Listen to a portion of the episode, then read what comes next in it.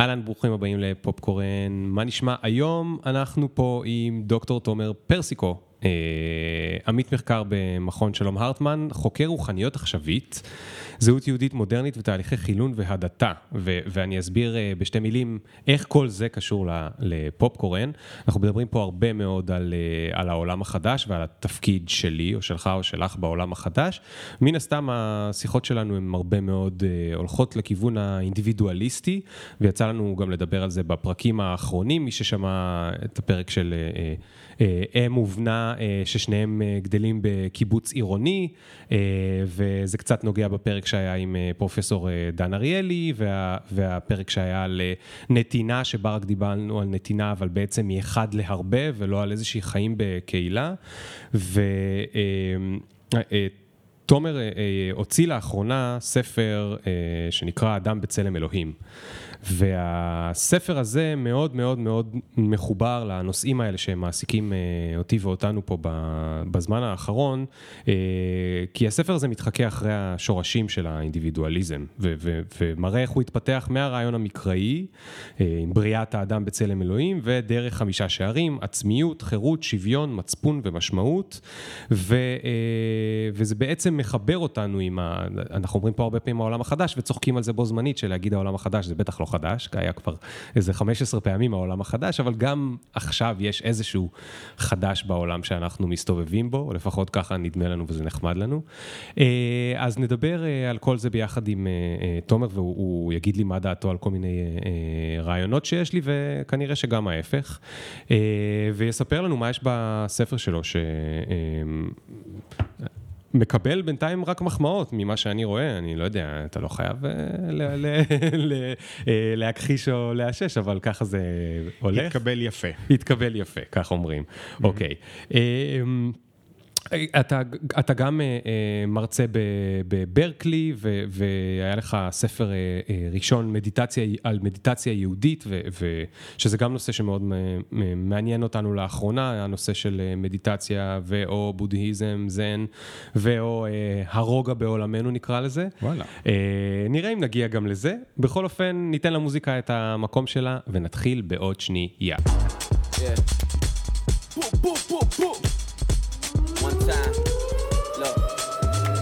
Ring the alarm, hot ass nigga. Yeah. Big ass head so my dreams get bigger. Yeah. Big campaign strong so my flows get sicker. Yeah. Confidence bigger than a drunk ass nigga. Look, I'ma work אם יש משהו שאני שונא זה לאחר. אני ממש נלחץ מזה, אני מתעב את זה. אני תמיד מגיע לפני הזמן. נדמה לי שגם לפה הגעתי לפני הזמן. נכון. ואחד הבהלות, התבהלות הגדולות שהיו לי בשנים האחרונות, איזה, זאת אומרת, לפני איזה שנה בערך, הייתי במפרץ סן פרנסיסקו, הרי אני חוזר עכשיו משלוש שנים בברקלי, קליפורניה, ו, והלכנו לטייל, המשפחה, הטבע שם מקסים, מקסים זה באמת אנדרסטייטמנט, זה עשיר ושופע ומדהים.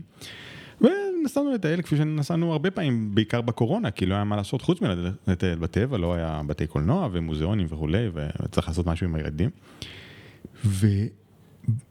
ותוך כדי הנסיעה, זה כבר בדרך חזרה, אנחנו, זה אחרי צהריים, אני פתאום מבין שיש לי הרצאה באותו ערב. אני קבעתי הרצאה, זאת אומרת, קבענו, הזמינו אותי ואמרתי כן, וזו הרצאה לאיזשהו חוג בית של עובדי פייסבוק. כן, בפלו אלטו. ואני בכלל בצפון המפרץ, פלו אלטו זה בדרום המפרץ, וכאילו אין סיכוי שאני אגיע בזמן, ואני פשוט, פשוט קודם כל נבהלתי והרגשתי וכעסתי על עצמי, ופשוט לא האמנתי שזה קורה לי, וזה אפילו היה רשום לי ביומן, פשוט פשוט לא שמתי לב, ו, ו, ו, ומהר, ו, ו, ואשתי הנהדרת אמרה, אוקיי, אוקיי, אני, אני, אנחנו נסיע אותך, כאילו, אנחנו עם, באוטו עם הילדים וזה, ו, ופשוט ישר הפנינו את האוטו לכיוון והתחלנו לנסוע שם, ואני בינתיים טלפנתי ל... למארגנים, אמרתי אוקיי אני קצת אאחר וזה, אני ממש ממש מתנצל וזה, והייתי צריך גם, ולא היו לי גם את הדפים להרצאה, אז כאילו עשיתי מה שאני יכול מהטלפון ומה... תוכנת ענן שיש לי, ליקטתי מפה ומשם וכולי. וזהו, ואיחרתי. בסוף זה... כמה איחרת? אני חושב שאיחרתי באיזה חצי שעה. זה איכשהו לא היה נורא, כי כולם היו במינגלינג ושמחו עם היין והקרקרים כן, שלהם. ו... וגם לא הייתי בבגדים נכונים, הייתי בבגדים של טיול, כאילו, ואני, ואני אוהב להתלבש כמו שצריך. כן. קיצור, הכל היה כאילו עקום, אבל זה לא היה נורא בסוף, זה היה... זה, למזלי זה היה בסדר, אבל, אבל הרגע הזה שגיליתי, ש, כן. שתפסתי, שבעצם שכחתי ואני הולך לאחר ולפשל, היה רגע נוראי. עכשיו תגיד, אה, אה, אמרת לא שמתי לב, אבל רגע לפני זה אמרת אני אף פעם לא מאחר. זה קשור לקורונה? שהיית, היה, היה לך איך, איך כאילו, זה, זה קשור למצב המשברי המתמשך שהיינו בו, זאת אומרת, אה, שוב, זה היה, שמע, אנחנו היינו, לא כמו בארץ, לנו לא היה בית ספר שנה וחודש. שנה וחודש הילדים היו בבית, זה לא היה on and off, כן. כן? זה היה נורא, באמת זה היה, באמת, בכנות, אחת התקופות הקשות כמה ילדים? שני ילדים, בלי עין הרע, שיבורכו, הם מתוקים וחמודים, אבל זה היה כן. מאוד קשה, בין, בין, בין, זה היה בן חמש ובן שמונה, היום הם שנה יותר. וזה היה מאוד קשה. אה, ו, ופשוט כל, כל הזמן זה לחשוב מה עושים איתם, מה עושים איתם היום. כן. אה, עכשיו, היו לנו כל מיני סידורים וזה, אבל, אבל כמובן שמדי פעם פשוט נסענו לטייל או משהו, פשוט קצת לצאת מהבית, וזה זה גם, זה הצד החיובי בקליפורניה, שלא היו, לא היה סגרים אף פעם. זאת אומרת, לא אז היו... אין מק- בית ספר, אבל גם אין סגר. אין תיאטרון, אין, אין מוזיאונים, אין קולנוע, אבל גם אין סגר, אתה יכול לצאת ולטייל. כן. ואז עשינו את זה הרבה. כן. טוב, גם כי, כי אין אה, בניאס אחד. וואו. לא לא. תהיה צפיפות ב- לא, לא, אין בטבע. סחנה אחד או בניאס או יהודי אחד, יש אלף, אלף ואלף כן. ואלף. זה לא יאומן השפע שיש שם, באמת. תגיד, זה, מעביר אותנו אה, יפה מאוד לנושא שרצינו לדבר. אמרת, אה, אה, הייתה תקופה קשה מאוד של שנה וחודש, ובאותה נשימה אמרת ילדים, וכמובן שיבורכו, זאת אומרת, אתה לרגע, והיה לי מאוד קשה, זאת אומרת, רצית לדבר על האינדיבידואל שאתה, וגם על זה שהיה קשה לו, אבל גם נזכרת שהילדים הם גם חלק ממך, ו... כן, טוב, האמת, אתה- אתה נוגע פה באחת ה... אחת הבעיות הקיומיות של החיים שלי, כן? שנכון, שאני אינדיבידואל ואוהב את האינדיבידואליות שלי, ואני אפילו אוהב את הבדידות שלי, ואת השקט שלי, ואת העבודה שלי, וכמובן, מצד שני, אני אבא. תשמע, אין לי משהו יותר מדי חכם להגיד על זה, אבל זה... זה קשה. אוקיי, אז, אז, אז כאילו, אני לא, אני לא אחדש בזה. לא, אבל אני יכול לשאול, כן. כן. אה, אה, לא אכפת לך משאלות קשות, נכון? לא, אז, אז אני מניח שהיית אינדיבידואל כזה גם לפני הילדים. כן. אז ההחלטה על ילדים הייתה קלה, קשה, מבלבלת או לא? לא קלה, אמ, לא מבלבלת, אבל הייתה החלטה ש... שאני ואשתי עושים את זה. אשתי מאוד רצתה כמובן. אמ, אני חשבתי ש... שראוי שיהיה לנו ילדים, זאת אומרת, לא, לא היה צריך, לא היה צריך להכריח אותי, אבל ידעתי שיהיה לי קשה, ובאמת קשה לי. אמ, אני באמת, זה לא בא לי טבעי. אני אגיד אפילו, זה לא ממלא איזשהו חלל, איזה ואקום שהיה לי בלב, והנה הילדים באו ונכנסו. לא, לא היה לי ואקום בלב, כן. הייתי בסדר גמור. כן. אז אוקיי, אז כשאתה מדבר על, על אינדיבידואל אה, אה, משחר ההיסטוריה, מדובר על, אותה, על אותו אינדיבידואליזם שאנחנו מדמיינים אותו היום, זאת אומרת, אני אכפת לי מהקריירה שלי, ומהכסף שלי, ומה, ומהנטפליקס שלי, או שמדברים על משהו אחר לגמרי? כמובן שלא, כמובן שלא. תראה, אנחנו בעצם, הרי מי שמתעניין קצת בנושא יודע שמדברים הרבה על עלייתו של הסובייקט המודרני, או עלייתו של האינדיבידואל המודרני. זאת אומרת, משהו קרה שהפך את המצב שאנחנו נמצאים בו היום לשונה ממה שהיה. זאת אומרת, אנחנו אינדיבידואלים כפי שלא היו בעבר. זה לא רק שאנשים לא דאגו על הקריירה שלהם כי פחות או יותר הם ידעו מה הם יעשו, הם יעשו מה שאבא שלהם עשה, כן? זה, כן, או מה שאימא שלהם עשתה, אם הם, אם הם בנות. אמ, אלא הם לא חשבו באותה צורה שאנחנו חושבים, כן? יש לי קטע שאני מצטט בספר על אלכסיס דה טוקוויל. טוקוויל, האציל הצרפתי, שסייר בארצות הברית בראשית שנות ה-30 של המאה ה-19, כן, הוא מגיע, ויש, וארצות הברית היא דמוקרטיה, זו הדמוקרטיה הראשונה בעולם, נכון? כן. כאילו, הייתה גם מהפכה צרפתית, אבל איכשהו זה לא כך הלך, נפוליאון וכולי. וארצות הברית, הדמוקרטיה מחזיקה, וטוקוויל בא להתרשם. והוא כתב את הספר הגאוני, באמת, בלי, אין, אין מספיק סופרלטיבים, הדמוקרטיה באמריקה. זה ספר ש, ש, שאפשר להבין ממנו על ארה"ב גם היום, כן? זאת אומרת, זה ספר שיוצא במאה ה-19 וגם היום אתה, אתה, הוא מאיר לך דברים שלא הבנת. ויש איזה קטע שהוא, שהוא מספר לקוראים הצרפתים שלו על האינדיבידואליזם האמריקאי, והוא אומר, תשמעו, יש לאמריקאים משהו ש, שאנחנו לא מכירים. זה לא בדיוק אנוכיות, כן, אנחנו מכירים אנוכיות, אבל זה לא זה, זה רצון של האדם להיות עם עצמו ולטפח את עצמו בלי קשר לאחרים. וככה יש משפחות ש, שבעצם מתבדלות מהסביבה, הן לא כל כך בקהילה, הן יותר עם עצמן, ואנשים יותר עם עצמם. ככה הוא מנסה לתאר משהו ש, שהוא לא רווח באותה תקופה. כן. כן? אז... אז, אז יש פה משהו שקרה, ושוב, זה נושא גדול, אני אשמח לפרט, אבל בוא תכוון אותי לאיפה. לא, ת, אני, אני מעניין אותי דווקא איך, הרחוק ביותר מאיתנו. אוקיי. כשאתה אומר אינדיבידואליזם, אבל אם הוא לא כזה, אז אני לא יודע לדמיין אפילו מה הוא כן. אז יפה. אז אנחנו מדברים על האינדיבידואל, האינדיבידואל המודרני, אבל אנחנו לא, הרבה פעמים לא נותנים דין וחשבון מה זה לא להיות אינדיבידואל מודרני. כי מה זה להיות אינדיבידואל מודרני, אנחנו כמובן יודעים טוב מאוד.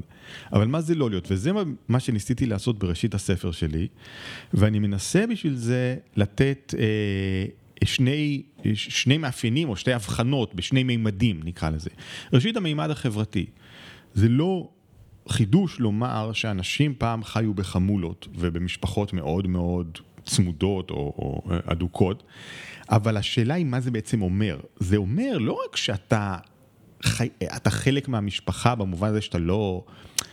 זה לא שאתה חושב שאתה איפשהו יכול לקום ולעזוב, כן? זה לא שאתה, כשאתה מגיע לגיל 18 או לגיל 25 או לגיל 30, אתה הולך uh, לתל אביב, ממלצר ושוכר דירה, כן? זה, אתה גר עם המשפחה. או באותו בית, או ביחידת דיור שצמודה, כפי שאנחנו עדיין רואים היום בחברות מסורתיות, נכון? כן. הבן, אחרי שהוא מתחתן, בונה יחידת דיור, זה חמולה, כן? כן. זה לא רק זה, זה, זה אפילו הרבה יותר עמוק מזה, אתה לא רואה את עצמך כאדם נפרד, וזה משתקף בחוקים שהחברות האלה אה, מחוקקות, או במנהגים. למשל, אם, אם עשית משהו רע, זה משליך על כל המשפחה. העונש, כן? העונש הוא, היום, היום נקרא לו קולקטיבי, אבל פעם היו קוראים לו, לא היה צריך לקרוא לו קולקטיבי. נכון, זה ברור שמה שאתה עושה, כל המשפחה שלך עשתה. או גם משהו שמישהו אחר עושה, גם אתה עשית. כן. כן? אמ, בעצם הסובייקט המשפטי היחיד שקיים, האדם היחיד שהוא אחראי וגם סוכן בפני עצמו, כן, שהוא כאילו אחראי על כולם וגם יכול לעשות דברים בשם כולם, זה הפטריארך. כן. זה האב, האב או הסב, שבעצם שולטים על כולם, וכולם... בחברות באמת קדומות, אני מדבר לפני 3,000, 4,000 שנה, כולם גם נחשבים להיות איברים שלהם. איברי גוף? כסוג של איברי גוף, גוף, כן. הם לא סובייקטים... שלוחות. שלוחות, הם לא סובייקטים בפני עצמם. כן. אין להם אחריות בפני עצמם, אין להם סוכנות בפני עצמם. Mm. הם לגמרי כפופים לא רק לרצון של הפטריארך, אלא גם מבחינה משפטית, כל דבר שהם עושים, הוא אחראי לזה, ולהפך, כן, מה שהוא עושה, או, זאת אומרת, הם יכולים להיענש למשל במקומו, כי, הוא, כי הם חלק ממנו. כן. כן. אז זה, עכשיו, ושוב, כל הדברים האלה נתפסו כהגיוניים לחלוטין וטבעיים לחלוטין. הם, אנשים חיו בחמולות מאוד מאוד מהודקות, היו חלק, היו איברים של אותה חמולה, כולם היו כפופים לפטריארך, ואגב, בנושא הזה אין הבדל בין זכרים לנקבות, בין גברים ונשים, לבד מההבדל שגבר צעיר יום אחד יכול להיות פטריארך, ואישה לא יכולה, mm, אישה אף פעם לא. אוקיי. אבל כשהם צעירים, הם כפופים באותה מידה, כן? זה לא ש... אגב, אפשר, אפשר להבין חלק מזה אה, על, על אה, כשאנחנו מסתכלים היום על מה שעדיין קורה בחברות מסורתיות, שאנחנו מכנים אותו רצח על כבוד המשפחה, כן, כן או כאילו, כן. כן. מה קורה שם? זה לא... אתה יודע, אנחנו, אנחנו מסתכלים מבחוץ, אם אנחנו כמודרנים מסתכלים מבחוץ, אנחנו אומרים, אה, האח מאוד מאוד התעצבן שאחותו טה-טה-טה, אז הוא היה צריך, הוא התעצבן והוא הרג אותה, כן, כן או משהו כזה. זה ממש לא זה. זה האח יכול מאוד מאוד לאהוב את אחותו וגם לא כל כך להתעצבן, אבל בגלל שמה שהיא עשתה משליך על כל המשפחה, הדרך היחידה לנקות את שם המשפחה, לטהר את שם המשפחה, זה בעצם להוציא ממנה את ה... Hmm. אז הוא את נשלח, האחות. או אפילו יזם בשם, כי בדיוק. הוא רצה זאת לרצות. חובתו, זאת חובתו. זאת חובתו. כן? עכשיו, הוא, הוא, הוא, הוא לא רוצח, כאילו, אתה יודע, לפני זה הוא לא בן אדם אלים דווקא, כן? כן. אבל זה החובה שלו כדי, כדי לטהר את שם כל, כל החמולה, כל המשפחה. כן. זאת, זאת אומרת שאם גרה, נגיד במדינת ישראל, מקום שבו יש גם חמולות שגרות וגם אינדיבידואליסטים שגרים, המשפט אה, בוחר להתייחס לכולם רק ככה או ככה. זאת אומרת, אנחנו חיים על פי משפט שהוא יותר אינדיבידואליסטי. ודאי. ולכן, אצלם קורה משהו שהוא... קצת, זאת אומרת, היה אפשר להגיד שהוא, אה, פה בעיה מוסרית, נכון? או, או משפטית, כי, כי אנחנו לא יכולים לשפוט אותם כמו שעל פי צווי המוסר שלהם. זה נכון, אנחנו יכולים לשפוט אותם ואנחנו שופטים אותם על פי צווי המוסר שלנו, וזה לא צריך להיות בעייתי דווקא, כן? אתה יודע, אה, יש את הסיפור המפורסם, אפרופו רב תרבותיות, על, ה... על הבריטים שהגיעו להודו, ובהודו היה אז מנהג שנקרא סאטי, שבו האלמנה נשרפת על אה, מדורת הקבר או מדורת הפטירה של, של בעלה, כן? אה, הוא מת, והיא מתוך איזושהי כאילו דבקות, שהיא לא תמיד ממש ספונטנית, לפעמים קצת דוחפים אותה לזה, עולה ונשרפת יחד איתו. והבריטים החליטו להפסיק את המנהג הזה, כן? כי בעצם, שוב, האלמנות האלה לא, לא ממש רצו את זה, כן? כן. אמ, אז, אז בא איזה ראש, אה, איזה רג'ה, איזה נסיך. רגע, אלמנה כשהיא נפטרת שורפים לא, אותה על הזה? לא, לא, לא, לא, לא, לא, בעודה בחיים. בעודה בחיים שורפים אותה? לא שמעת על זה? לא. אוקיי, היה מנהג כזה, קראו לו סאטי. אה, כאות נאמנות לבעלה. אתה יודע מה הבעיה? שסאטי זה נשמע משהו אקזוטי, אני חשבתי שזה כמו כן. קארי, כאילו זה נשמע לי נחמד כן, מדי. אוקיי. אז לא הצלחתי לדמיין, אז את האלמנה שורפים עכשיו על האפר של כאות בעלה. נאמנות לבעלה Oh וכאות. לשלמות אוקיי. המשפחה, היא אוקיי. כמובן לא תהיה עם גבר אחר, הרי זה לא יעלה על הדעת. אז היא בעצם נדחפת לעלות. על ה... על... הפיר, ה- ה- ה- כן. מדורת הקבר של בעלה. אוקיי, והבריטים החליטו להפסיק את זה, אז בא איזה אה, רג'ה, אנקדוטה כאילו ידועה, בא איזה, למושל הודו הבריטי, הרי הודו, הודו הייתה קולוניה בריטית, והוא אומר, תשמע, אצלנו בתרבות יש מנהג כזה, שבו אנחנו, זה, זה חלק מהתרבות שלנו, אתם, כן. אתם מתערבים בה, כן. זה, אתה יודע, זה מנהג, זה דת, זה, זה אמונה וכולי, זה גלגול נשמות, אל תדאג וכולי, אנחנו, יש לזה הסבר שלם. וזה, אז אומר לו הבריטי, תשמע, אצלנו בתרבות יש מנהג כזה, שאדם ש, או משפחה ש, ש, ששורפת אלמנה, אנחנו בונים מין, מין, אה, מין, מין אה, גרדום תלייה ותולים אותם, כן, זה המנהג אצלנו, כן, זהו, אתה יודע, אפשר גם לעשות את זה ככה, כן. אפרופו. אבל אני, אני הבאתי את, את, את ה... אבל שוב, למשל, האישה הזאת באמת, אפרופו מה שדיברנו, לא נחשבת כסובייקט בפני עצמה, היא כן. נחשבת חלק מבעלה. כן. וברור שהיא לא תחיה אחריו, מה, מה, מה ההיגיון בזה אפילו? אין כן? אין לה תכלית בלעדיו. בדיוק. זה, זה פירושו של לא להיות אינדיבידואל. אוקיי, אז- אז- אז אז איך זה שכן... אה, רגע, ויש עוד מימד שכתבתי אה, בספר שלי. נכון. מימד השני הוא התפיסה הסובייקטיבית, הפסיכולוגית. אנחנו, כאנשים מודרניים, מאוד ברור לנו, אחד, ה, אחד החלוקות הברורות שלנו, של העולם בשבילנו, היא החלוקה בין סובייקטיבי לאובייקטיבי. יש את המחשבות שלי והרצונות שלי והרגשות שלי והזיכרונות שלי, שכל הם דברים סובייקטיביים שהם לא קיימים. בעולם האובייקטיבי באמת, במרכאות, כן. כן? ויש את העולם האובייקטיבי עם דברים וחפצים וארונות ושולחנות ו- ובני אדם וכולי. החלוקה הזאת מאוד ברורה לנו, והחלוקה הזאת הייתה לגמרי לא ברורה לאנשים לפני אה, 4,000 שנה. העולם הפנימי היה ברצף עם העולם החיצוני, ודאי שהם זיהו שיש להם רגשות ומחשבות וזיכרונות, כן. אבל זה לא שהם היו סובייקטיביים ולכן פחות אמיתיים או פחות אובייקטיביים מדברים שחיצוניים להם. הכל היה מין רצף אחיד כן. של דברים, ולא רק זה, אלא העולם האובייקטיבי כל הזמן השפיע לכאורה ו, אה, וניהל את העולם הפנימי שלהם. למה הכוונה?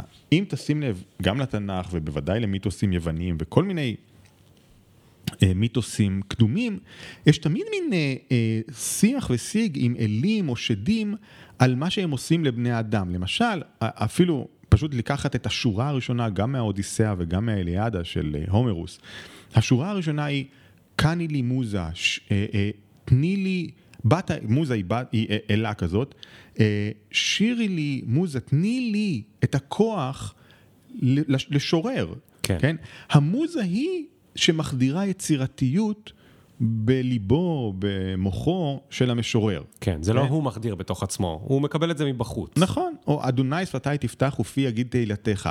תן לי את הכוח, תן לי את, ה, את היכולת להגיד את ה... לתת לך מילים של, של לתת לך מחמאות, כן, אומר, כן. אה, אה, אומר הסופר המקראי, כן. הדברים האלה אינם מליצות.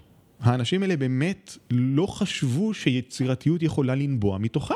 למה שהיא תהיה, תהיה בתוכם? למה שיהיה בתוכם איזשהו מאגר בלתי, בלתי נראה, כן? איזה עומקים של, של אישיות, של, של עצמיות שיכולים, שיכולים להפיץ יצירתיות. אין דברים כאלה. עכשיו זה לא רק יצירתיות, זה גם אומץ לב, כן?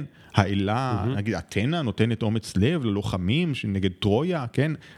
הם לא אמיצים אם האלה לא תחדיר בהם אומץ, כן, כן? כן. הם לא יכולים מתוך עצמם להיות אמיצים. כן. ברור ש...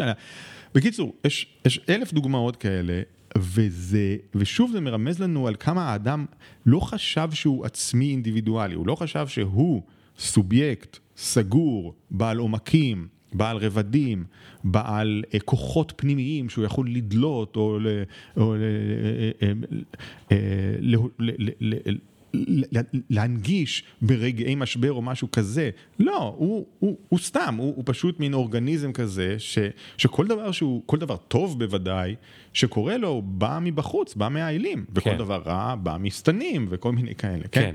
אנחנו במין עולם שאין חציצה בין האובייקטיבי לסובייקטיבי, ויש השפעות הדדיות כל הזמן, וככה אתה מתנהל.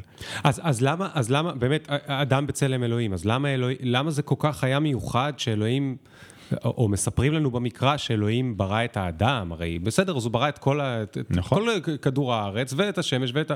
את, ויכל להגיד. אוקיי, וגם גם בראתי את האדם, אז מה זה חשוב? ברור. מה, מה אתם... האדם לא יכול להיווצר מעצמו, ברור שאלוהים ברא אותו. ומה שמיוחד ברעיון הזה, היה שכל בני האדם נבראו בצלם אותו האל. כן, שהוא האל הכי חזק, ואחרי זה הוא הופך להיות האל היחיד וכולי. למה זה מיוחד? הרעיון עצמו שבני אדם נבראו בצלם אל, איננו רעיון יהודי מקורי. היו, בני, היו מיתוסים, למשל עלילות גילגמש, גילגמש נברא בצלם איזשהו אל אכדי או שומרי או משהו כזה, כן? אה, אה, היו פרעונים במצרים שנחשבו שהם נבראו בצלם האל רע או אל אחר, כן? זה לא היה ייחודי. אבל כאשר האנשים האלה נבראו בצלם האל, זה היה כדי להבדיל אותם מבני אדם אחרים שלא נבראו, מרוב בני אדם, mm. שלא נבראו בצלם האל, כן? גילגמש נברא בצלם האלה, כן? ולכן הוא אה, חזק ואמיץ ואדיר, והוא המלך, ואנחנו לא המלך, והוא יכול לעשות לנו מה שהוא רוצה, כי טוב, הוא צלם אלוהים, כן? ו- ולכן האנשים האלה מיוחדים, והחיים שלהם הופכים להיות מיתוס, כי טוב, זה מין גיבור אה, כן. ב- חד פעמי כזה, כן? כן. או הפרעה, לכן הפרעה שולט עלינו, כי הוא בצלם רע ואנחנו לא בצלם רע, כן? ספר בראשית מכניס רעיון אחר, וזה הסיפור, כן? כל בני אדם נבראו בצלם אלוהים, לכן כולנו שווים באופן מהותי, נכון? ולכן גם כולנו משמעותיים באופן מהותי. כל אחד ואחד הופך להיות משמעותי כפי שגילגמש היה משמעותי. והמעשים המשותפים לכולנו, בעצם ההיסטוריה האנושית, היא הופכת להיות המיתוס שאנחנו מספרים. כן? לא על איזשהו גילגמש שעשה כל מיני דברים, אלא על מה שכולנו עושים כל כן, הזמן. כן. תגיד, אתה אחרי, אני הולך קדימה ואחורה, אני מקווה אין שזה בסדר איתך. אה, אחרי כל מה שהרגע הסברת, אתה מאמין שיש לנו אינדיבידואל באמת סובייקטיבי? או, וואי וואי, איזה שאלה. וואו. אני, אני אתן לך רגע לזה, אני אכניס עוד קצת אש לקלחת ואז... אה, לא, אין לי בעיה, אני אה, אני יכול- אני יכול לעשות אוקיי, אז תנסה. תראה, אני... אני נולדתי במשפחה חילונית לחלוטין, ואת ה... את ההתקרבות שלי, נגיד, לעולם הדתי באופן כללי, וגם לחקר הדתות, אה, התחלתי בהודו. והתחלתי דווקא עם הינדואיזם ועם בודהיזם, וספציפית, הדבר שהכי נתפסתי אליו זה מדיטציית ויפאסנה בודהיסטית, והייתי תלמיד של המדיטציה הזאת, של הטכניקה הזאת ושל הבודהיזם בכלל, שנים רבות. ובגדול, סליחה, בגדול אני מקבל את דעתו של, את עמדתו של הבודה, ש, שקובע שאין לנו עצמיות, כפי ודאי לא כפי שאנחנו מבינים אותה, אין לנו עצמיות נפרדת, כן?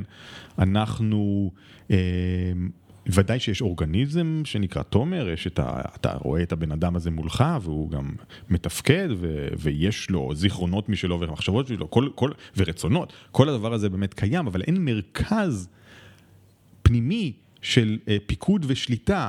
שלכאורה מאגד את כל הדברים האלה ועושה את הדברים, כן? הסיפור הזה הוא די אשליה שאנחנו מחזיקים בה, שהיא אשליה מאוד מועילה. כי אנחנו מתנהלים על פיה ובסך הכל מצליחים לחיות להיות פרודקטיביים. להיות פרודקטיביים, כן, באמת. ואם, ויכול להיות שלא היינו פרודקטיביים ואולי גם לא היינו שומרים על עצמנו כל כך ופשוט מתים, לא האריה היה טורף אותנו בג'ונגל, אם לא היה לנו. אבל בסופו של דבר העצמיות הזאת, האשליה הזאת גם מאמללת אותנו והיא חוסמת בפנינו איזושהי ראייה יותר נכונה של העולם. ראייה שבה אתה יכול לשמור את היכולת אה, לתפקד כעצמי, אתה, אתה, אתה יכול לשחק את המשחק, אבל אתה מבין שזה רק משחק, כן? אתה מבין כל הזמן שיש פה איזושהי קונסטרקט ש, ש, שעולה כל שנייה ומתחזק את עצמו, אבל אין שום דבר אמיתי כן. מאחוריו. כן, סוטרת הלב. ו... ו... ובמקביל, אה, הוא גם מדבר על זה שאנחנו חלק מכל האורגניזם סביבנו, נכון? אני ואתה מחוברים מעבר לזה שאנחנו יושבים באותו חדר, נכון? כי אתה מספר עכשיו מחשבות, הן משפיעות על מחשבותיי, אז מחר אני קצת תומר, ואני אגיד לך אולי כן. דברים שישפיעו נכון. עליך, ומחר אתה קצת ליאור, וככה נכון. כל האנשים פה ליד, וגם הכיסא הזה, כי קצת ישבתי עליו. והאוויר שאנחנו נושמים, והאוכל שאנחנו כן. אוכלים, הכל... אז אנחנו בעצם נכון. חלק מהאורגניזם הגדול הזה, אז, אז, אז איך העיסוק שלך באינדיבידואל, כאילו... אז תסביר את ה... איך זה קרה, איך עברת משם מהודו. למה? ומה... הכי פשוט, כי אני מאוד מאוד מנסה להבין איך האינדיבידואליזם הזה התפתח. אוקיי, כן? אוקיי. זאת אומרת, איך... איך קודם כל אה, אה, השתכנענו שאכן יש בתוכנו מין עצמיות, או שאנחנו מין, מין מרכז כזה, מין מהות כזאת, ואיך התפיסה שלנו של זה גם השתנתה לאורך ההיסטוריה, כי כאמור, אנחנו לא באותה תפיסה של זה כפי שהייתה לפני שלושת אלפים שנה. כן. כל מיני דברים קרו לזה. ואיך היום בעצם אנחנו כל כך עסוקים בגרעין הזה, ש... זאת אומרת ברמות שאף פעם לא היו וברמות ש... שגם מסכנות את העולם ואת החברה שלנו. כן. אז בוא נדבר קצת על מה הם uh, חמשת השערים שאתה מדבר עליהם. אוקיי. Okay. Uh, עצמיות, מה הכוונה? טוב, אז על זה דיברנו עכשיו. אה, עצמיות זה אני זה עצמי, והאם אני נפרד... האם אני נפרד מה, נכון, מהעולם. נכון. אוקיי. חירות. מה הכוונה אז, בחירות? עכשיו, עצמיות כמובן קשורה מאוד לחירות. יש כל מיני תפיסות של חירות, שכולן מפרשות את העצמיות שלנו בצורה שונה. כרגע דיברנו על התפיסה של העצמיות של הבודה, שהיא כמובן מאוד קשורה לתפיסת החירות שלו. הבודה יאמר, אתה תהיה חופשי רק שתבין שאין לך בעצם עצמי, כן? רק אז אתה חופשי. יש תפיסות אחרות של חירות, אה, ומה שאני מנסה להראות בספר זה שבמערב השתנתה בגדול, באופן סכמטי, תפיסת החירות מתפיסה שחירות פירושה השתתפות בגוף המחוקק של הקהילה שלי, כן? אני חופשי כאשר אני חלק מהסנאט, או מה, אני, מהפוליס. אני חלק מהדמוקרטיה, כן? נותנים לי להצביע. דמוקרטיה האתונאית, כן. או לחילופין שאני, חלק, שאני האליטה המחוקקת של איזושהי ממלכה בבלית, אוקיי. או לחילופין שאני רב ופוסק הלכה בקהילת היהודים הרבניים, כן? אחרי שנחרב בית המקדש, נגיד בתלמוד, כן? כן. אז אני חופשי. מתי אני לא חופשי? כאשר עם אחר משעבד את העם שלי ובעצם מכתיב לי חוקים שהם לא חוקים שאני בעצמי חוקקתי. כן. כן? הייתה תפיסה כזאת שהייתה די מבוססת בעולם העתיק, וזו תפיסה שהולכת ומשתנה. עד שהיום, למרות שאנחנו כמובן מזדהים, אנחנו, אנחנו רוצים לחיות בדמוקרטיה ולהשפיע על החוקים שזה לא נעלם לגמרי, אבל הרבה פעמים אנחנו, אנחנו בעצם אה, תופסים חירות כאוטונומיה. חירות פירושה, אף אחד לא אומר לי מה לעשות, אני יכול לעשות מה שאני רוצה, כן? חירות, כן. מין, מה שישעיהו ברלין היה קורא לו חירות שלילית, כן? אל תפריע לי, אני לא אפריע לך, כן? תן לי לעשות מה שאני רוצה, אז אני חופשי לכאורה, כן? כן, כן. ואגב, אפשר, ו... ו... והחירות הזאת באה לפעמים על חשבון איזושהי תפיסה קצת יותר קהילתית של, כן, אני, אני אמנם חופשי ואני לא רוצה שאף אחד יכפה עליי משהו, אבל זאת לא התפיסה היחידה של חירות שאפשרית, ו... ויש... ואני רוצה גם להיות חלק מקהילה וגם ככה לבטא משמעות שונה בחיים שלי, או, או חירות, כן. כן? והלכתי להגיד שאנחנו רואים את זה קורה, את, ה, את המתח הזה היטב בדיון הנוכחי על החיסונים ועל מה קורה לסרבני חיסונים, כן? Mm. זאת אומרת, אנשים שיגידו, קודם כל אסור לך לכפות עליי חיסון, דבר שאני, תומר, מסכים עליו 100%, כן? אבל אסור עליך גם להגביל אותי מלהיכנס לבית קולנוע, כן? איך אתה מעז להגביל את הכניסה שלי עם תו ירוק או כזה או משהו אחר? מה זה? דיקטטורה, פשיזם, קומוניזם, שטאזי, קאפו וכולי, כן? כל הסופרלטיבים האלה. אה, ופה אני חושב שאנחנו רואים איזושהי, את, את התפיסה של החירות כאוטונומיה באופן, כשהיא, כשהיא כאילו, כשהמחוג אה, מכוון למקסימום, כן? אין שום דבר אחר חוץ מאוטונומיה. אם אתה כן. מגביל את האוטונומיה שלי באיזושהי צורה, כן. אתה פשיסט, כן? כן, אפילו שהאוטונומיה שלך יכולה לסכן אחרים, ואפילו שזו הבחירה שלך לא להתחסן וכולי וכולי. בעולם העבודה, אז ב- במחקרים של השנים האחרונות, דניאל פינק כותב על זה יפה בספר שלו, דרייב, אה, לא, זה לא ספר נהיגה, ספר על מוטיבציה. אוקיי. אה, הוא כותב על המוטיבציות הגדולות, ל... הכי גדולות שעוזרות לעובד להרגיש אה, משמעותי בעבודה. ואחת מהשלוש זה האוטונומיה. זאת אומרת, אל תשב לי על הראש, מר מנהל, מר בוס, תן לי לנהל את המשימות שלי, ואם אפשר, גם תן לי להחליט מה יהיו המשימות שלי. זאת אומרת, תכתיב לי את החזון, ואני אבין מה המשימות ואני אעשה אותן. עכשיו, הדבר הזה הוא... הוא לא סתם נהיה ככה, נכון? דיברנו קודם בצחוק נכון. קצת על מילניאלס וכולי, אבל הוא לא סתם נהיה ככה, זה מאוד מאוד מהותי אצלנו בתוך ה- בדיוק. התפיסה היום. וצריך גם, באמת צריך לה- להבין למשל, שהרי לתפיסה הזאת מתלווה שדה סמנטי, רגשי, שלם, של אה, למשל תחושת, לא רק תחושת אוטונומיה, אלא תחושת סוכנות, עצמאות. אותנטיות, יצירתיות, מקוריות, כל המילים האלה שאנחנו מאוד מאוד מעריכים היום, וצריך להבין שאנשים לא העריכו את המילים האלה יותר מדי לפני 200, 300, 400 ובוודאי הלאה, כן? זה לא שאברהם אבינו רצה להיות אותנטי, כן? לא שהרמב"ם רצה להיות מקורי, כן? אנשים באותן תקופות, או, או כאילו, או לא משנה, כן, קאנט, כן? הרמב"ם לא רצה להיות מקורי? לא. מה- זאת אומרת, אני בטוח ש... כשאתה מדמיין את האגו של הרמב"ם, אז, אז מה אתה... אני, הרמב"ם רצה להיות חכם ורצה לתרום לעם היהודי או לקהילה שסביבו אה, מחוכמתו ולשנות ב- לכיוון שהוא רוצה. אבל האידיאל בשביל אנשים באותה תקופה לא היה, לא היה, לא היה לבלוט כאיזושהי, איזשהו, איזשהו, אה, כן, פתית שלג מקורי, יצירתי, חד פעמי. לא. האידיאל הייתה אם אתה מתאים את עצמך לכלל. החיים הראויים היו חיים שבהם אתה התאמת אצלך, את עצמך לדרישות החברה בצורה הכי טובה שאפשר. כן.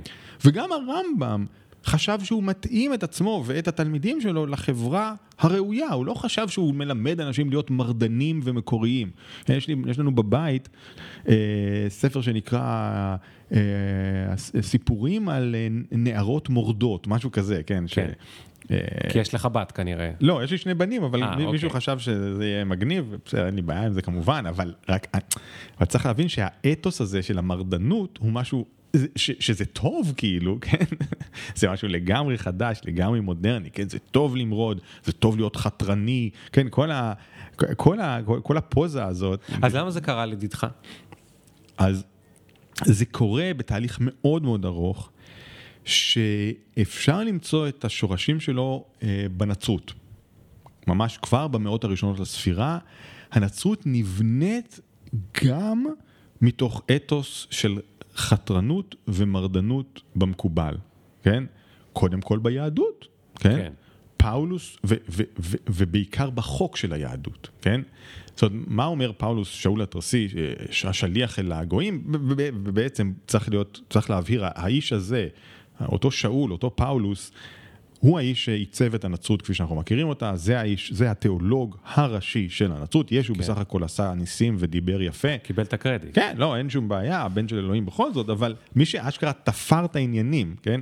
ואתה יודע, כל, כל כוכב צריך יחצן מצליח, אחרת זה לא הולך, כן? זה פאולוס שפרפר באגן הים התיכון הלוך ושוב, ארבע פעמים הוא עשה את העיקוף, באמת. וואו. כן? איטליה וצפון אפריקה, מה שאתה לא רוצה, ו, ובעצם הקים קהילות של נוצרים וגם כתב להם מהי הנצרות.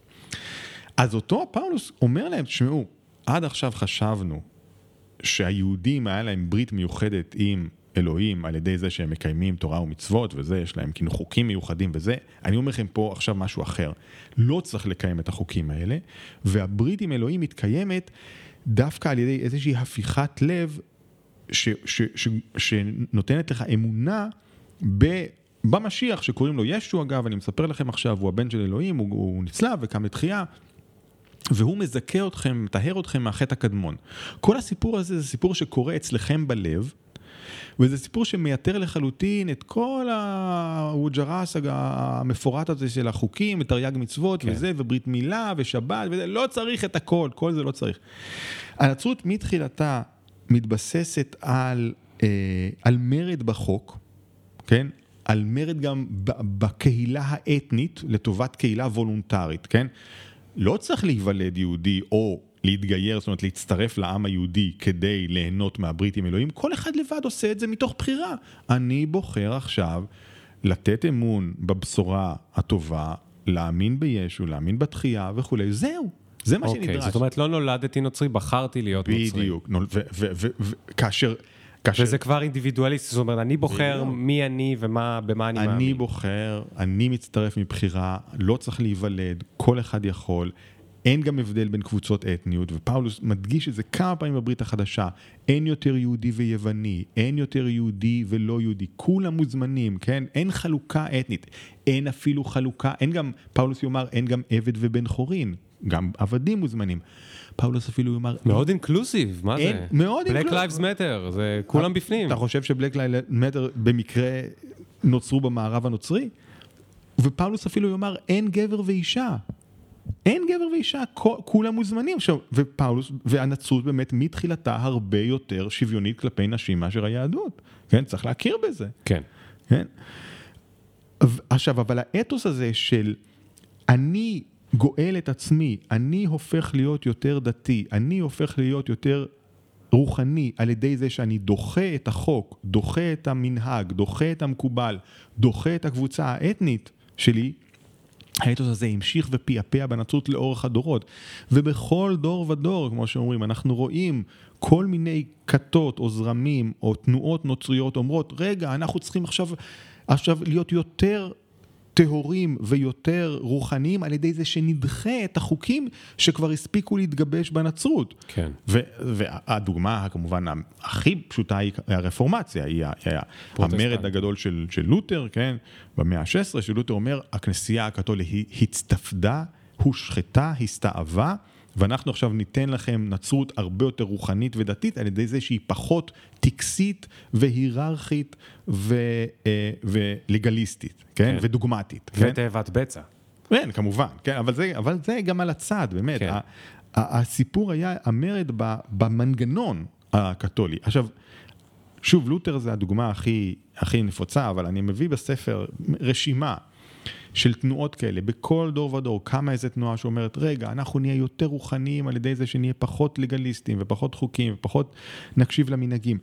והסוף של זה, הסוף של זה הוא בעידן שלנו... הבת שלי. ש? הסוף של זה זה הבת שלי, שרוצה להיות uh, בחירות uh, כל יום ויום.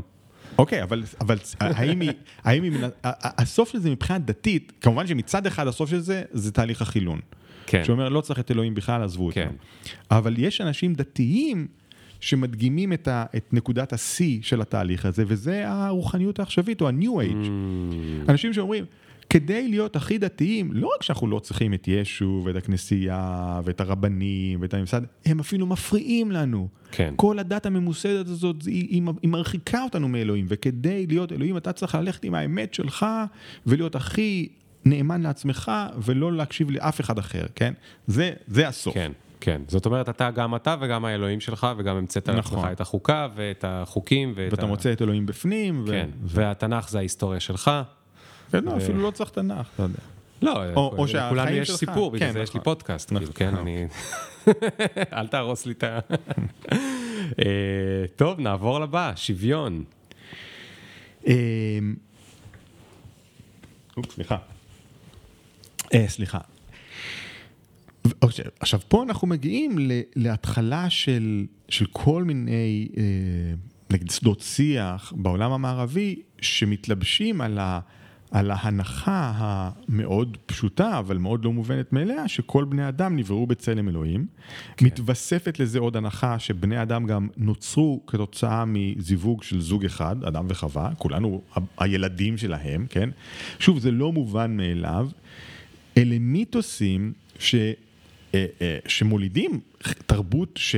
מסוימת, תרבות שבה באופן עקרוני כל בני אדם שווים. כן. עכשיו, אתה לא צריך לספר לי שבמהלך, ה... בתולדות המערב הייתה אפליה כלפי מי שאתה לא רוצה, כן? כלפי יהודים וכלפי אה, לא יהודים וכלפי נשים וגברים ו... ושחורים ו... וחומים ו... ומיעוטים אתניים שונים ומשונים, הכל נכון, כן? אבל מה שאני בא שוב לשים אליו לב, זה שאותה אפליה מתרחשת בכל תרבות, בכל העולם, בכל מצב. זאת אומרת, תמיד, זה לא שבמקומות אחרים לא הייתה פטריארכיה, כן? זה לא שבמקומות אחרים לא הפלו מיעוטים אתניים, זה לא שבמקומות אחרים... כן, אה, דתות, אה, אה, זה לא שבהודו אין קאסטות וכולי. השאלה היא איך יש תרבויות שלמרות כל האפליות האלה, בכל זאת יש להם, יש בהן גם אתוס של שוויון, וגם התעקשות, גם קולות שאומרים, רגע, האפליה הזאת היא לא בסדר, mm. כן? זאת אומרת, בהודו אף אחד לא ערער על שיטת הקאסטות עד העידן המודרני, זה לא שהאפליה, הייתה אפליה נוראית, כן, אפילו באמת אכזרית, הרי untouchables אי אפשר לגעת בהם, תחשוב על המידה של, ה, של הניכור, כן? אבל אף אחד לא חשב שזה לא בסדר. כלומר, בסדר, זה העולם, נכון? ולמה? כן. כי יש לנו מיתוס שלם, למשל בריג ודה, כן, הכתב הקודש העתיק ביותר של ההודים, שאומר שסוגים שונים של בני אדם נוצרו מאיברים שונים של, של פרג'פתי, של, האל, של האלוהות הקדמונית, כן? מהידיים נוצרו כאלה ומהרגליים נוצרו כאלה. אז ברור שהם שונים, כן. הם שונים באופן מהותי. כן. ויש ברהמינים ויש אה, ויישה ווואטאבר, והם לא מתערבבים, כי הם, הם מהותית, בני אדם. הם יצורים שונים. הם, הם, כן, הם גזעים שונים. הם יצורים שונים, יפה. אז, אז, אז פה יש לך תרבות שיש בה בכל זאת אתוס שאומר, רגע, רגע, רגע, זה לא בסדר, כן?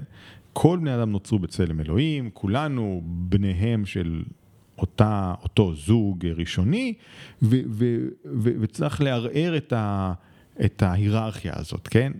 ו, ו, ומתוך השיח הזה, או מתוך הרעיון הזה, נוצרים כל מיני כל מיני כיוונים בתרבות שלנו ש, שמערערים באמת על ההיררכיה, ו, או, או מדגישים את השוויון. אני, אני מנסה להראות למשל שגם, שאפילו מה שאנחנו היום קוראים לו שיח זכויות האדם, נולד מ, מתוך הרעיון שכל בני אדם נוצרו בצלם אלוהים, ודבר שהובן בימי הביניים, המאה ה-12-13, בעיקר בעולם, ה, כמובן בעולם הנוצרי האירופאי, בעיקר באיטליה של אז, דבר שהובן כתבונה, זאת אומרת, כל בני אדם נכנו בתבונה מהותית, כי היא צלם אלוהים שלהם, ובבחירה חופשית, וביכולת לבחור בין טוב ורע. שוב, זה צלם אלוהים, ובגלל זה אנחנו לא יכולים באופן פשוט לרמוס את התבונה ואת יכולת הבחירה שלהם, mm. כן? אי אפשר פשוט לבוא לאנשים ולשעבד אותם. כן? כי, לא, יש פה משהו, כי, כן. כי הם צלם אלוהים, כי יש להם תבונה, ו, ואתה רואה אפיפיורים ובישופים אומרים, תשמעו, למשל, ב...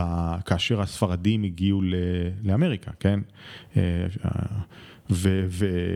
ופגשו שם כמובן את הילידים, אז, אז היו כל מיני קולות שאמרו, תשמעו, אתם לא יכולים פשוט, פשוט אה, לטבוח בהם או לשעבד אותם, למכור אותם כעבדים, אלה בני אדם, כן? יש להם צלם אלוהים, אנחנו כן. כמובן צריך לנצר אותם, כן? כן. אין שום ספק שצריך לכפות כן. עליהם את הנצרות, אבל, אבל דווקא בגלל זה, הרי אם אנחנו כופים עליהם את הנצרות, סימן שאנחנו חושבים שיש להם נשמה. אם יש להם נשמה, ודאי שיש להם צלם אלוהים, יש להם את התבונה שלהם וזה, ואי אפשר לעשות להם מה שרוצים. עכשיו, שוב, האם זה עבד? האם, האם לא טבחו לא. בהם? לא, טבחו בהם, ודאי.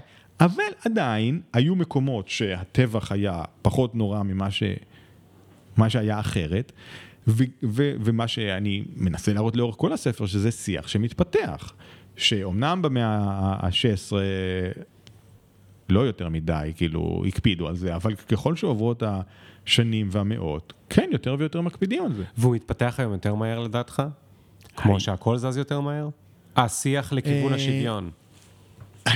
כן, אני חושב ש... תשמע, מה שאנחנו ראינו ב-20 שנה האחרונות, סתם הדוגמה הכי מובהקת, סביב, סביב השיח הלהט"בי, כן? הוא שינוי תרבותי מדהים. מדהים ומהיר בצורה לא נורמלית.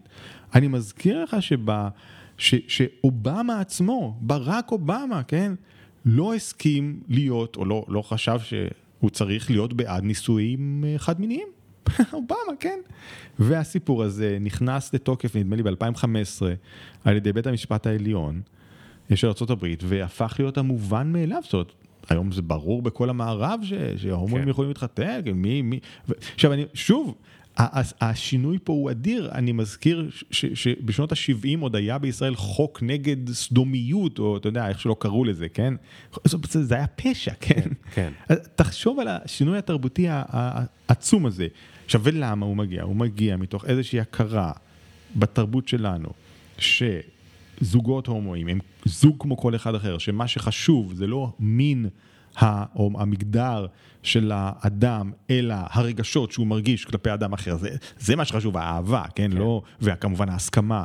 לא זה שלא יש איבר מין כזה ולבן זוג או בת זוג יש איבר מין אחר. זה לא מה שמשנה, כן? זאת, עכשיו, וגם ההכרה הזאת נשענת על ההנחה שמה שבפנים חשוב יותר ממה שבחוץ. שהפנימיות, הרגש, הנשמה, צלם אלוהים, הבחירה, התבונה, האהבה, יותר חשובים מהגוף. כן. מאיברי המין ומאיך שאתה נראה, וכמובן מה...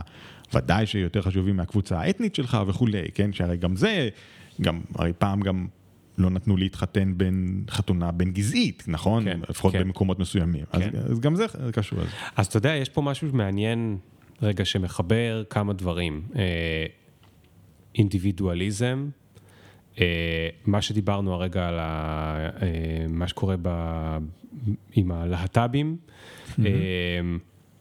ו... מה שדיברנו על, על פתיתי השלג, mm-hmm. ו- וקצת מה שדיברנו על, על, על בודה והעצמיות, והכל איכשהו מ- מ- מתחבר לאיזשהו משהו מאוד מבלבל. כי mm-hmm. אם יש שוויון, mm-hmm. וכולנו שווים, mm-hmm. וכולנו באנו מצלם אלוהים, mm-hmm. אז האם יש בנו משהו מיוחד? כלומר, אם אנחנו שווים, ואם אנחנו כן. מחוברים, אז האם יש לנו משהו מיוחד? עכשיו, רגע, לפני שאתה... זה, כן. למה נזכרתי בעניין הלהט"בי? כי שמעתי כתבה לפני איזה שבוע, אה, לא זוכר איפה, ניתן לה קרדיט למישהו אחר כך. בכאן, נראה לי, ברדיו או משהו אוקיי. כזה. סיפרו... אה, חבר'ה מה, מהמרכז הגאה בתל אביב שמדברים עם uh, ילדים, והילדים היום, בילדים מה, מהלהט"בים, יש היום תתי תתי תתי תתי קבוצות, כן, כן, אוקיי? כן. א-בינאריים וא-בינארי שהיא כן. נקבה שאוהבת, זאת אומרת, כן. כשהם אומרים, מצד אחד אנחנו רוצים לכבד כמובן, כן. כל אחד, ילד, ילד שיכול בגיל 15 כבר להגיד מה הוא ולא מתבייש בזה, כן. וזה, והוא יודע שהוא ספציפית מאוד מאוד מאוד מאוד כן. כזה, כן. אתה רק רוצה לכבד את זה כמובן, ועוד כן. מישהו, ש... או, היה, הייתה שם מישהי שאומרת שאני הייתי בת, אה, כאילו, 15 הייתי צריכה להסתיר שאני לסבית עד גיל 35, אז אני כן. אגיד עכשיו לילד הזה לא להיות כן. הדבר הזה שנמשך 17 מילים. נכון. הבעיה היא שלהגיד את ה-17 מילים, אף אחד אחר חוץ ממנו לא מצליח לחזור, לחזור אחרי זה, והוא עכשיו כועס עלינו, שאנחנו ההומואים והלסביות הרגילים, כן. שאנחנו רק הומואים ולסביות, כן. אנחנו, אנחנו, אה, אה, אה, אה, איך קוראים לזה? מדכאים. מפלים, מדכאים אותם, כן. כי אנחנו לא שמים את זה בתוך הראשי תיבות שלנו וכולי וכולי. כן. זאת אומרת, השוויון והאינדיבידואליזם, וה... יש פה נכון. איזושהי מלחמה כל הזמן בין ה... אנחנו, מגיע לכולנו חירות ושוויון וזה, לבין אני כן רוצה בסוף להיות עצמי, עד כדי כך שכבר קשה להבין. נכון. אני, באמת בקטע הלהט"בי זה בולט, המתח הזה וה... האירוניה הזאת בין הרצון להיות אני עצמי לבין הרצון להשתייך לקבוצה. עכשיו, אה, אה, שים לב שגם בתוך הלהט"ב, כן, יש סתירות מיני ובי, בתוך, אפילו רק בארבע הקבוצות האלה, לסביות, אה, הומואים, טרנסים ובי, כן? כן? נגיד, שים לב שהבי הוא איפשהו סותר את האחרים, למה? אומר לך הומו, או אומרת לך לסבית, או אומר לך, אומר לך טרנס, כן? אנחנו סוף סוף יכולים להיות גאים בזהות המינית או המגדרית, או הנטייה, כן? או לא, האמיתית שלנו, האותנטית שלנו, כן? אני, אני יכול להגיד, אני הומו, די, אני, אני, אוהב, אני אוהב גברים, עזבו אותי, כן? תנו לי להגשים את חיי האהבה, הרומנטיקה, חיי המין שלי, בצורה שאני רוצה. ועל ידי זה שאני, שאני יכול להציג אותם בפומבי, ב, ו, וזה אני, ואל תנסו לשנות אותי, כן? אבל יש פה, הבי אומר משהו אחר, הוא לא אומר, אני יודע היום שאני הומו ואני רוצה כך וכך, הוא אומר, אני יכול גם וגם. כן. כן? יש פה משהו הרבה יותר פלואידי, יש פה משהו הרבה יותר חסר גבולות, לא משהו נכון. שמגלה את זהותו האמיתית, אלא משהו שאומר, אני גם וגם. ו... שזה אגב שיא החירות. זה לא, שיא החירות. האם כי... אכן, השיא החירות של האוטונום, אם אנחנו מבינים חירות כאוטונומיה, זה שיא החירות. נכון. אבל אם אנחנו מבינים חירות כהשתתפות בקבוצה שנותנת לי משמעות לחיים, אז זה לא. נכון. ויש, זה המתח זה בעייתי, פה, כן? כי זה בעייתי, כי הקבוצה כן צריכה איזה שהן הגדרות. עכשיו, עכשיו, תש, תשים לב, אם אנחנו מוסיפים ללהט"ב את הקוף, את הקוויר, כן? אז בכלל, כן, הקוויר, שוב, מה, מה הקוויר אומר? כולנו אינדיבידואלים, כן? כל אחד הוא קוויר. גם אני קוויר, גם אתה קוויר, גם הטרוסקסואלים הם קוויר, גם סיסג'נדרים הם קוויר, כולם קוויר, כן? אבל אז שוב, זה חותר תחת ה... ה... כל השיח, כל האתוס שמדבר על אותנטיות ומציאת האני האמיתי. כי בעצם אין אני אמיתי, או יש את האני האמיתי הספציפי שלך, אבל הוא לא קשור לאף אחד אחר, וכולם בעצם, בסוף כן. קוויר, כן? כן. יש פה המון סתירות פנימיות. ששוב, הם, הם חלק מהסיפור והם חלק מלהיות בן אדם בתקופה שלנו, ואין איתם בעיה, אגב, גם זה לא נורא שיש סתירות פנימיות בשיח אידיאולוגי, באידיאולוגיות, בהרבה אידיאולוגיות יש סתירות פנימיות, אבל צריך לשים לב לזה. ו, ובאמת, אפשר, אפשר על ידי זה ששמים לב לזה גם להיות נוכחים להיווכח בבעייתיות בין הרצון הזה להיות הכי אינדיבידואל שאני יכול, לבין הרצון להשתייך לקבוצה, או פשוט העובדה ה... המציאות העובדתית שאני שייך לקבוצה מסוימת, אני לא כן. רק פתית שלג ייחודי. כן. תגיד, אני יכול להגיד לך משהו סטיגמטי? אם אנחנו כבר בשיח כזה חופשי וחירותי. כן, אני, אני הייתי בטוח שאתה... אם לא הסתבכנו מספיק. לא, לא, בוא נסתבך עוד. אני הייתי בטוח שאתה... בסדר, קודם כל הסתבכנו עכשיו עם הרבה... כן. הרבה, אני אפילו לא יכול להגיד מגדרים, כי זה לא רק מגדרים, זה גם עוד נטיות ומשיכות כן. וכולי וכולי, ואנחנו אוהבים את כולם, וכל מי שהסתבכנו יכתוב לי לא, בוא, באהבה אני, או בזעם, וזה בסדר. אני, אני... לא, אנחנו אוהבים את כולם, הם, ידעו, לא, הם יודעים. לא, זה נכון, אני, אפילו מעבר לזה, אני רואה ב, בדברים האלה חלק מה, מהמגוון ה... האלוהי שמתבטא באדם. צלם אלוהים גם, אגב, למשל, כפי שהוא הובן ברנסאנס, זה, זה הפוטנציאל האינסופי של האדם. נכון. כן? זה, זה כך שבני אדם יכולים להיות כל מה שהם רוצים, הכל, או בעצם הם, הם פשוט, אין, אין גבול ליצירתיות של האדם לברוא את עצמו. ואני חושב שמה שאנחנו רואים זה חלק מזה, אז אין לזה, אין לזה נכון. בעיה. ואם בודה אומר שאתה משתנה בכל רגע, אז זה בסדר שתהיה פלואידי, כן. אתה משתנה בכל רגע. כן. אבל, אבל אפרופו, הנה, ו- ומה הבעיה שניסינו לדבר עליה? שאנשים רק רוצים להכניס את כולם לקופסאות. והנה אני, איך הכנסתי אותך לקופסה. אתה איכשהו תמיד מצטלם עם, ה- עם הכובע שלך, וזה נראה שאתה אדם דתי, או לפחות היית חלק גדול משנותיך אדם דתי. והייתי בטוח שאתה אדם אה, אה, דתי, או היית דתי הרבה שנים. אני דתי. אתה דתי. כן. אוקיי, אתה עכשיו בלי הכיפה, אבל בלי ה... לא, יש לי את הכובע פה, הורדתי אותו אז הנה, אתה גם אתה מבלבל, אז בוא תסביר לי, מה אתה מתכוון כשאתה דתי? כן. אוקיי. בדיוק הגענו ל... אה. כל הזמן דיברנו על הלהט"בים, יכול לדבר על זה? לא, אין בעיה, אני יכול להסביר. אני אסביר, שוב, ההסבר יהיה קצת מצחיק, אבל תראה, בגדול, אני, אני הרי, כפי שאמרתי קודם, אני בא מהעולם הבודהיסטי יותר, אבל התקרבתי למסורת אבותיי. בודהה זה לא דת, נכון? אה, אה. טוב, לא נגיד אני, אני כן חושב שזה דת. אוקיי. ו... והיום אני, אני, בקצרה, היום אני יהודי מסורתי, קודם כל אני, אני מקיים את המסורת, כן? אמ, ושנית, אני גם, אם, אם, אם אני פשוט יכול לכנות את זה רוחניק, כן? זאת אומרת, אני גם, גם באיזשהו חיפוש רוחני, או מנסה שהקשר שלי עם האלוהות, נגיד, יהיה חלק מרכזי, או החלק המרכזי של החיים שלי. אז במובן הזה אני דתי. יופי. אז עכשיו, אני שמח, אני שמח שלא טעיתי, בטעות, אבל לא טעיתי. אוקיי. אה, אני חילוני. אני לא אומר אתאיסט בכוונה, אני אומר חילוני. אוקיי. אה, עד, לא- עד לפני, לא יודע, כך וכך שנים הייתי מאוד uh, שמח עם זה. ואז uh, קצת התבגרתי, עברתי את גיל ה-30, עברתי את גיל 35, עברתי את גיל 40. ככל שעובר הזמן, mm-hmm. אני מרגיש כאילו שקצת עבדו עליי. אה, מכרו לי את החילוניות, mm-hmm. אני זוכר אה, ביום כיפור שאני יוצא עם סבא שלי מהבית כנסת, כי הוא היה כן אה, הולך ומתפלל, ואני אמור לשחק עם החברים, ובטעות אני קופץ רגע הביתה רק להביא איזשהו משהו, ותופס את, ה...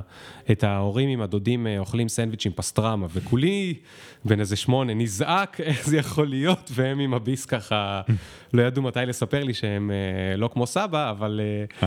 ו...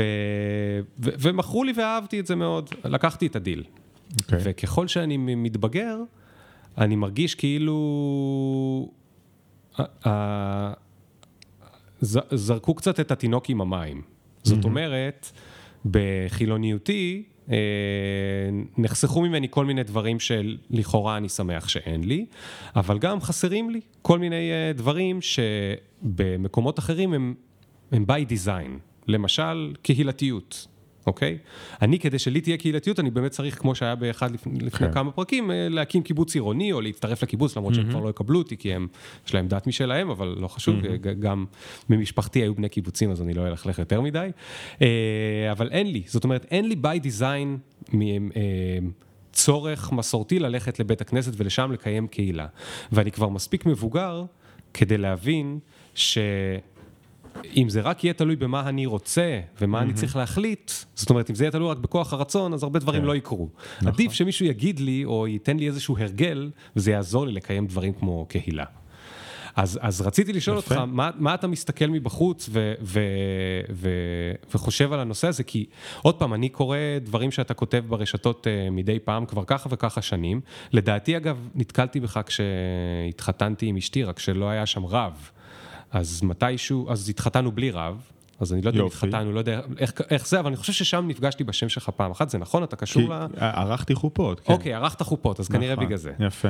אה, שמח מאוד שלא התחתנת ברבנות, זה חשוב. אוקיי, אז, אז, כך, אז כך נתקלתי בשם שלך, ומאז אני עוקב, ואני כאילו כל הזמן מבולבל, אני לא יודע. ו... ו, ו אוקיי, מה יש לך להגיד לי?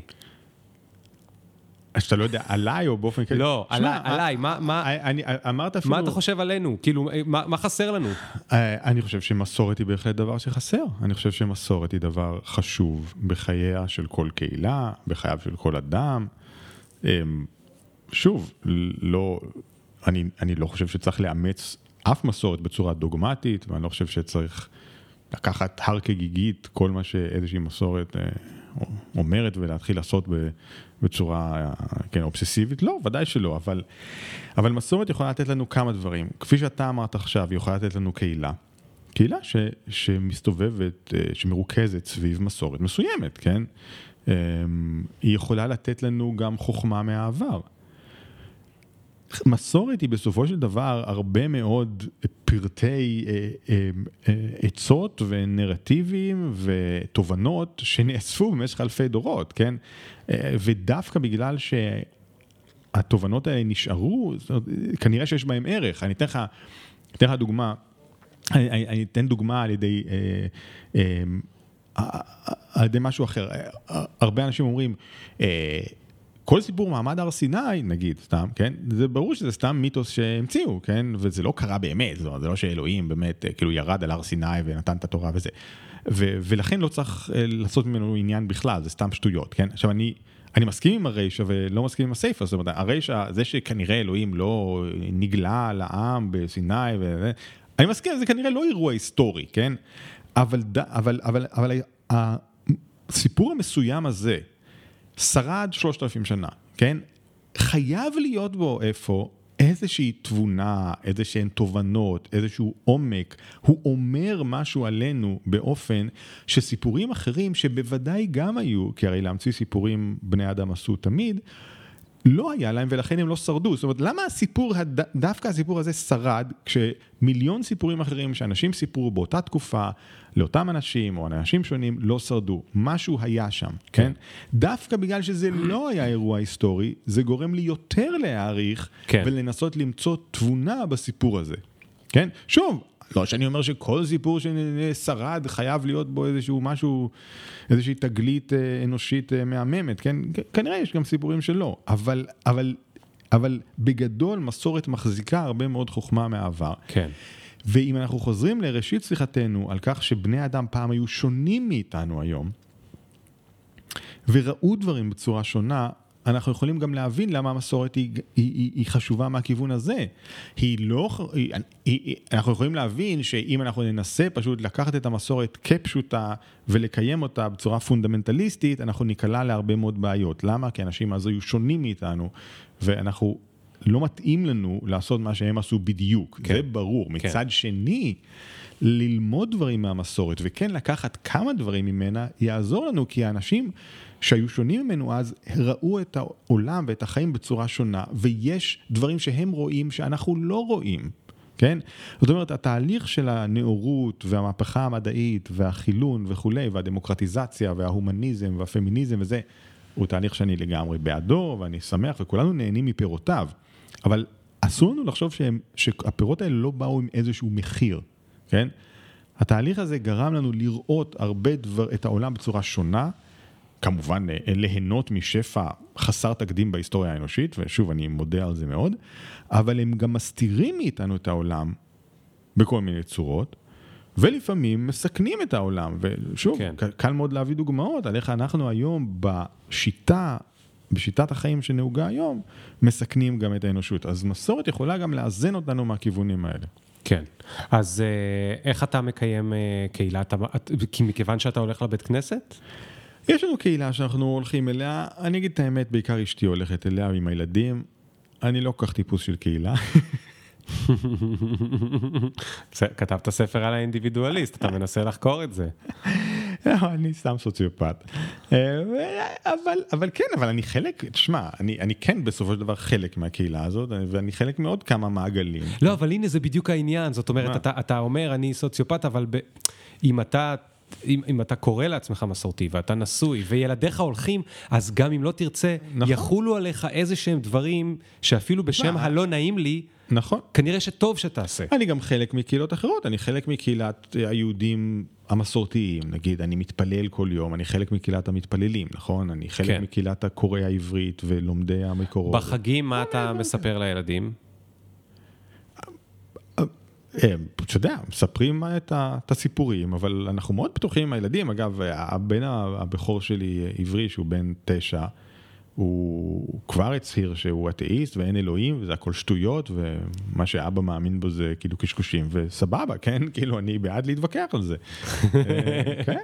ואז אז, אז מתווכחים על זה, כאילו, כן. או, או מדברים, אני אומר את העמדה שלי, אימא שלהם שהיא גם כן לא, היא קצת, היא, היא אגנוסטית, בוא נגיד ככה. אה, או, או, זה, לא, זה לא הגדרה מדויקת, אני מקווה שהיא לא תכעס עליי, אבל בערך, כן? כן.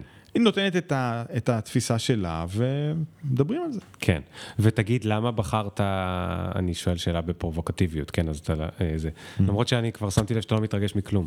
אה, למה בחרת בדת היהודית? האמת מכמה סיבות. זאת אומרת, אתה כבר היית בסיבוב אחר. נכון. אתה כבר היית בהודו, וזאת אומרת... נכון, מכמה סיבות. גם כי, קודם כל מהסיבה הפרגמטית או הכי כאילו תועלתנית, שכאילו אני קורא עברית. יש לי פה הזדמנות לקרוא טקסטים עתיקים בשפת המקור. במקום לקרוא תרגום של סנסקריט, של טקסט בין שלושת אלפים שנה, אני יכול לקרוא בעברית את התלמוד, או את התנ"ך, או כן. את, הספר, את הספרות החיצונית, או whatever, כן? שכאילו, באמת. שנית, גם כי אני חלק מהחברה הזאת, ואני רוצה להיות חלק מהחברה הזאת, ואני רוצה להשפיע על החברה הזאת, ולהיות חלק ממנה, זה גם לדעת את השפה של המסורת שלה, כן? זה לדעת את אבני הבניין שמהם בנויה החברה הזאת, מהם בנויה התרבות היהודית, ואבני הבניין האלה בסופו של דבר זה גם התלמוד וגם התנ"ך וגם כן. ההלכה. כמה שנים הייתם בברקלי? שלוש. ומה שמה, איך זה השפיע על ההחלטות האלה שלך? לעוד או פחות? זאת אומרת, זה חיזק או החליש? או בכלל לא שינה? לא ולא. בכל זאת היית בגולה. כן, עכשיו קודם כל היינו חלק מכל מיני קהילות יהודיות שם, כן, אני הייתי ה-scholar in residence של מכון הרטמן, שהוא מכון יהודי, מכון כאילו של יהדות פלורליסטית ושל חינוך ליהדות ליברלית, אז הייתי, הייתי מטעמם שם גם, חוץ מזה שלימדתי באוניברסיטה. ו... וכחלק מזה היינו חלק, היינו בכל מיני קהילות יהודיות. אז זה לא, שלא, זה לא שהייתי מנותק מהיהדות בכלל, מה שכן ראיתי שם זה יהדויות שונות שאנחנו לא מכירים פה. כל מפרץ סן פרנסיסקו, בכלל כל הברית, אבל ספציפית מפרץ סן פרנסיסקו זה מין, אה, מין אה, בופה ענק של יהדות מתחדשת של קהילות שונות, יותר רוחניקיות, או יותר תרבותיות, או להט"ביות, או אלה, או, או אקולוגיות, יש שם מין יהדות שיותר מקדישה את עצמה לשמירה על הטבע, המון דברים מרתקים, יצירתיים, חלק יפהפיים, כן? אז, אז אה, נהנינו מזה. והאינדיבידואליזם האמריקאי משפיע על זה? כן, מאוד, משפיע על הכל. אמ, האינדיבידואליזם האמריקאי הוא חלק מהסיבה, אני חושב גם שיש קהילות כאלה, כי אנשים זקוקים לקהילה, כן? אז יש, עכשיו, ושנבין על מה אני מדבר, כשאני מדבר על קהילה שם זה אנשים שמשלמים, כן? זה מנוי. טוב, זה אמריקה, בסדר. זה אמריקה, זה המדינה, המדינה לא תומכת בכלל בעניינים דתיים. כן. בתי ספר יהודים זה בתשלום, וגם קהילות כאלה, גם אתה בא לקבלת שבת, כן? בקהילה האלטרנטיבית, הרוחנית הזה, אתה משלם על זה. אה, כל קבלת שבת, זאת אומרת, יש איבנט. לא, אתה כאילו, אתה, כן. אתה, כן. לא, זה לא שאתה קונה כרטיס, אבל אתה חלק מהקהילה, אז כל חודש יורד סכום, כן? כן. אז אחרת זה לא עובד. אבל זה באמת לא עובד אחרת, כי מישהו צריך לשלם את המשכורת של הרב ולשכור את הבניין. כן. אז אנשים משקיעים הרבה מאוד בזה, זה- ו- ו- ועושים הרבה יותר מאמץ מאשר, כדי לשמור על היהדות שלהם מאשר ישראלים, שבשבילם זה מובן מאליו, שכאילו נגיד עוד מעט יש ראש השנה, ברור, כן, למה אתה לא יכול לא להיות בראש השנה, כי כל המדינה בראש השנה, אבל כן. שם אם אתה לא עושה את הראש השנה שלך, אין ראש השנה. אז גם להבין עד כמה הם משקיעים בזה. בגלל זה הם עושים את הסדר פעמיים? אה, טוב, אז, אז שאלה אחרונה לסיום. אה,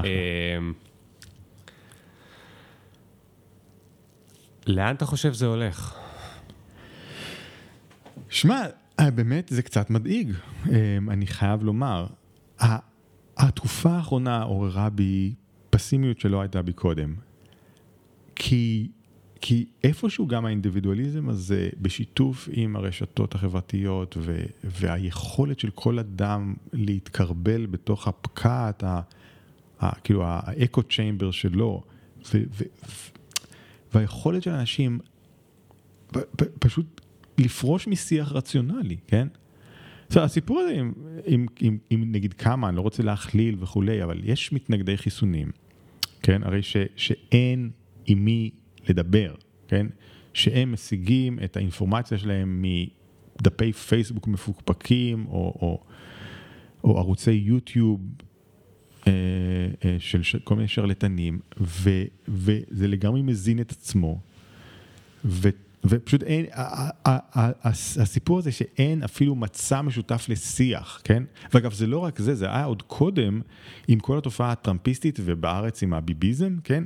אנשים שכל כך מעריצים מנהיג מסוים, שקודם כל הם יצדיקו הכל, הם יצדיקו כל שקר, כל עוולה, כל עלבון, כל השפלה, כל, כל דבר הם, בגלל ש, שהוא עשה את זה, כן? ו, והם לא יהססו להכפיש אחרים. כן? אני, עכשיו טאקר קרלסון, סתם כדי, כדי שלא נדבר על אף אחד בישראל, מדבר על זה שארה"ב מביאה פליטים אפגנים כדי לעזור לדמוקרטים, כן? כי הם בעתיד כאילו יצביעו כן, דמוקרטים. כן. שקר ועלילה, אגב, שמשמשת גם נגד יהודים, יש בה גרעין אנטישמי גם, כי זה כאילו היהודים, שיש להם נראה איזה Jews will not replace us זה זה, כן?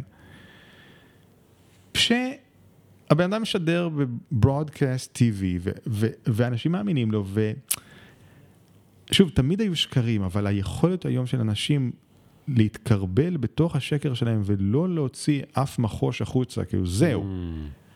אה, מאוד מדכאת אותי. אני לא יודע, אני באמת, אני באמת אה, קצת, אה, קצת התבע... קצת נהייתי מדוכא מזה. אני מצטער שככה סיימנו את הפרק. אבל היי. אבל היי, אה, יש לך אחלה ספר. כן, אבל אה, זהו, הספר קוראים לו אדם בצלם אלוהים, הוא יצא בהוצאת ידיעות ספרים, אפשר לקנות אותו מהאתר. האמת, בזיל הזול, כי עכשיו זה ב-50% הנחה ב- זה, ככה זה בחגי ישראל. לכבוד החגים, כן? כי אנחנו עם הספר. פעם נסעתי לחופשה בפורטוגל ועצרתי בסטימצקי ולקחתי, שזה אגב בעיניי כבר חטא, אבל נגיד, זה היה קרוב, הכי קרוב לבית, והיה שם את יובל נוח הררי על הדלפק ב-19.90. וואו. ואמרתי לה, מה שאני אוהב בסטימצקי זה שתמיד יש שם מוכרות, ילדות מגיל 14 עד 20, מתישהו שהן הכי חכמות שיש בעיר, הן מסתובבות שם, והן פשוט מרוב זה שהן אוהבות ספרים, במקום ללכת ללמוד לתכנת כמו הזה, כן. הן הלכו לעבוד בחנות ספרים. אז אמרתי לבחורה הזאת שם, בת, לא יודע, 18, 19, 20, אמרתי לה, תגידי, את יודעת כמה חוכמה יש בספר הזה? איך, איך אפשר לשים עליו משהו שנקרא 1990? Mm. איך אתם לא מתביישים? איך? והיא אמרה לי, גם אני מתביישת. אה, הייתה כזו חמוד. חמודה. ממש. כזו חמודה, אבל... אג- אגב, הספר שלי הוא קצת מתפלמס עם הררי מכל מיני כיוונים, כי הוא גם סוג של היסטוריה של הרעיונות, היסטוריה תרבותית, כן. לא, לא מהאדם כן. הניאנדרטלי, כן. אבל אבל לא, שמענו פה בפרק שאתה סוקר אה, כן. לא רק את הדתות, אלא גם את התרבויות ואת הזה, וזה מאוד מעניין. כן, בקיצור, יש- יש איזה- פולמוס. אה, אני, בטוח אה, רוצה לקרוא אותו, כי אני עוד, כמו ששמעת, ב, ב, אני מחפש את חילוניותי ואת אי חילוניותי, ומה מה מתוכי בצלם ומה לא. אז הרבה תודה. בשמחה, שבאת. תודה על ההזמנה. ו... היה לי נעים מאוד. זהו, חבר'ה, תהיו טובים, תישארו בפקקים, וכשאתם בדרך בפקקים לחגים, אז תחשבו על העץ תאנה, ו... שזה הכל משחק וזה עוד מעט יעבור, וגם ככה מה מחכה לכם שם. יאללה, ביי.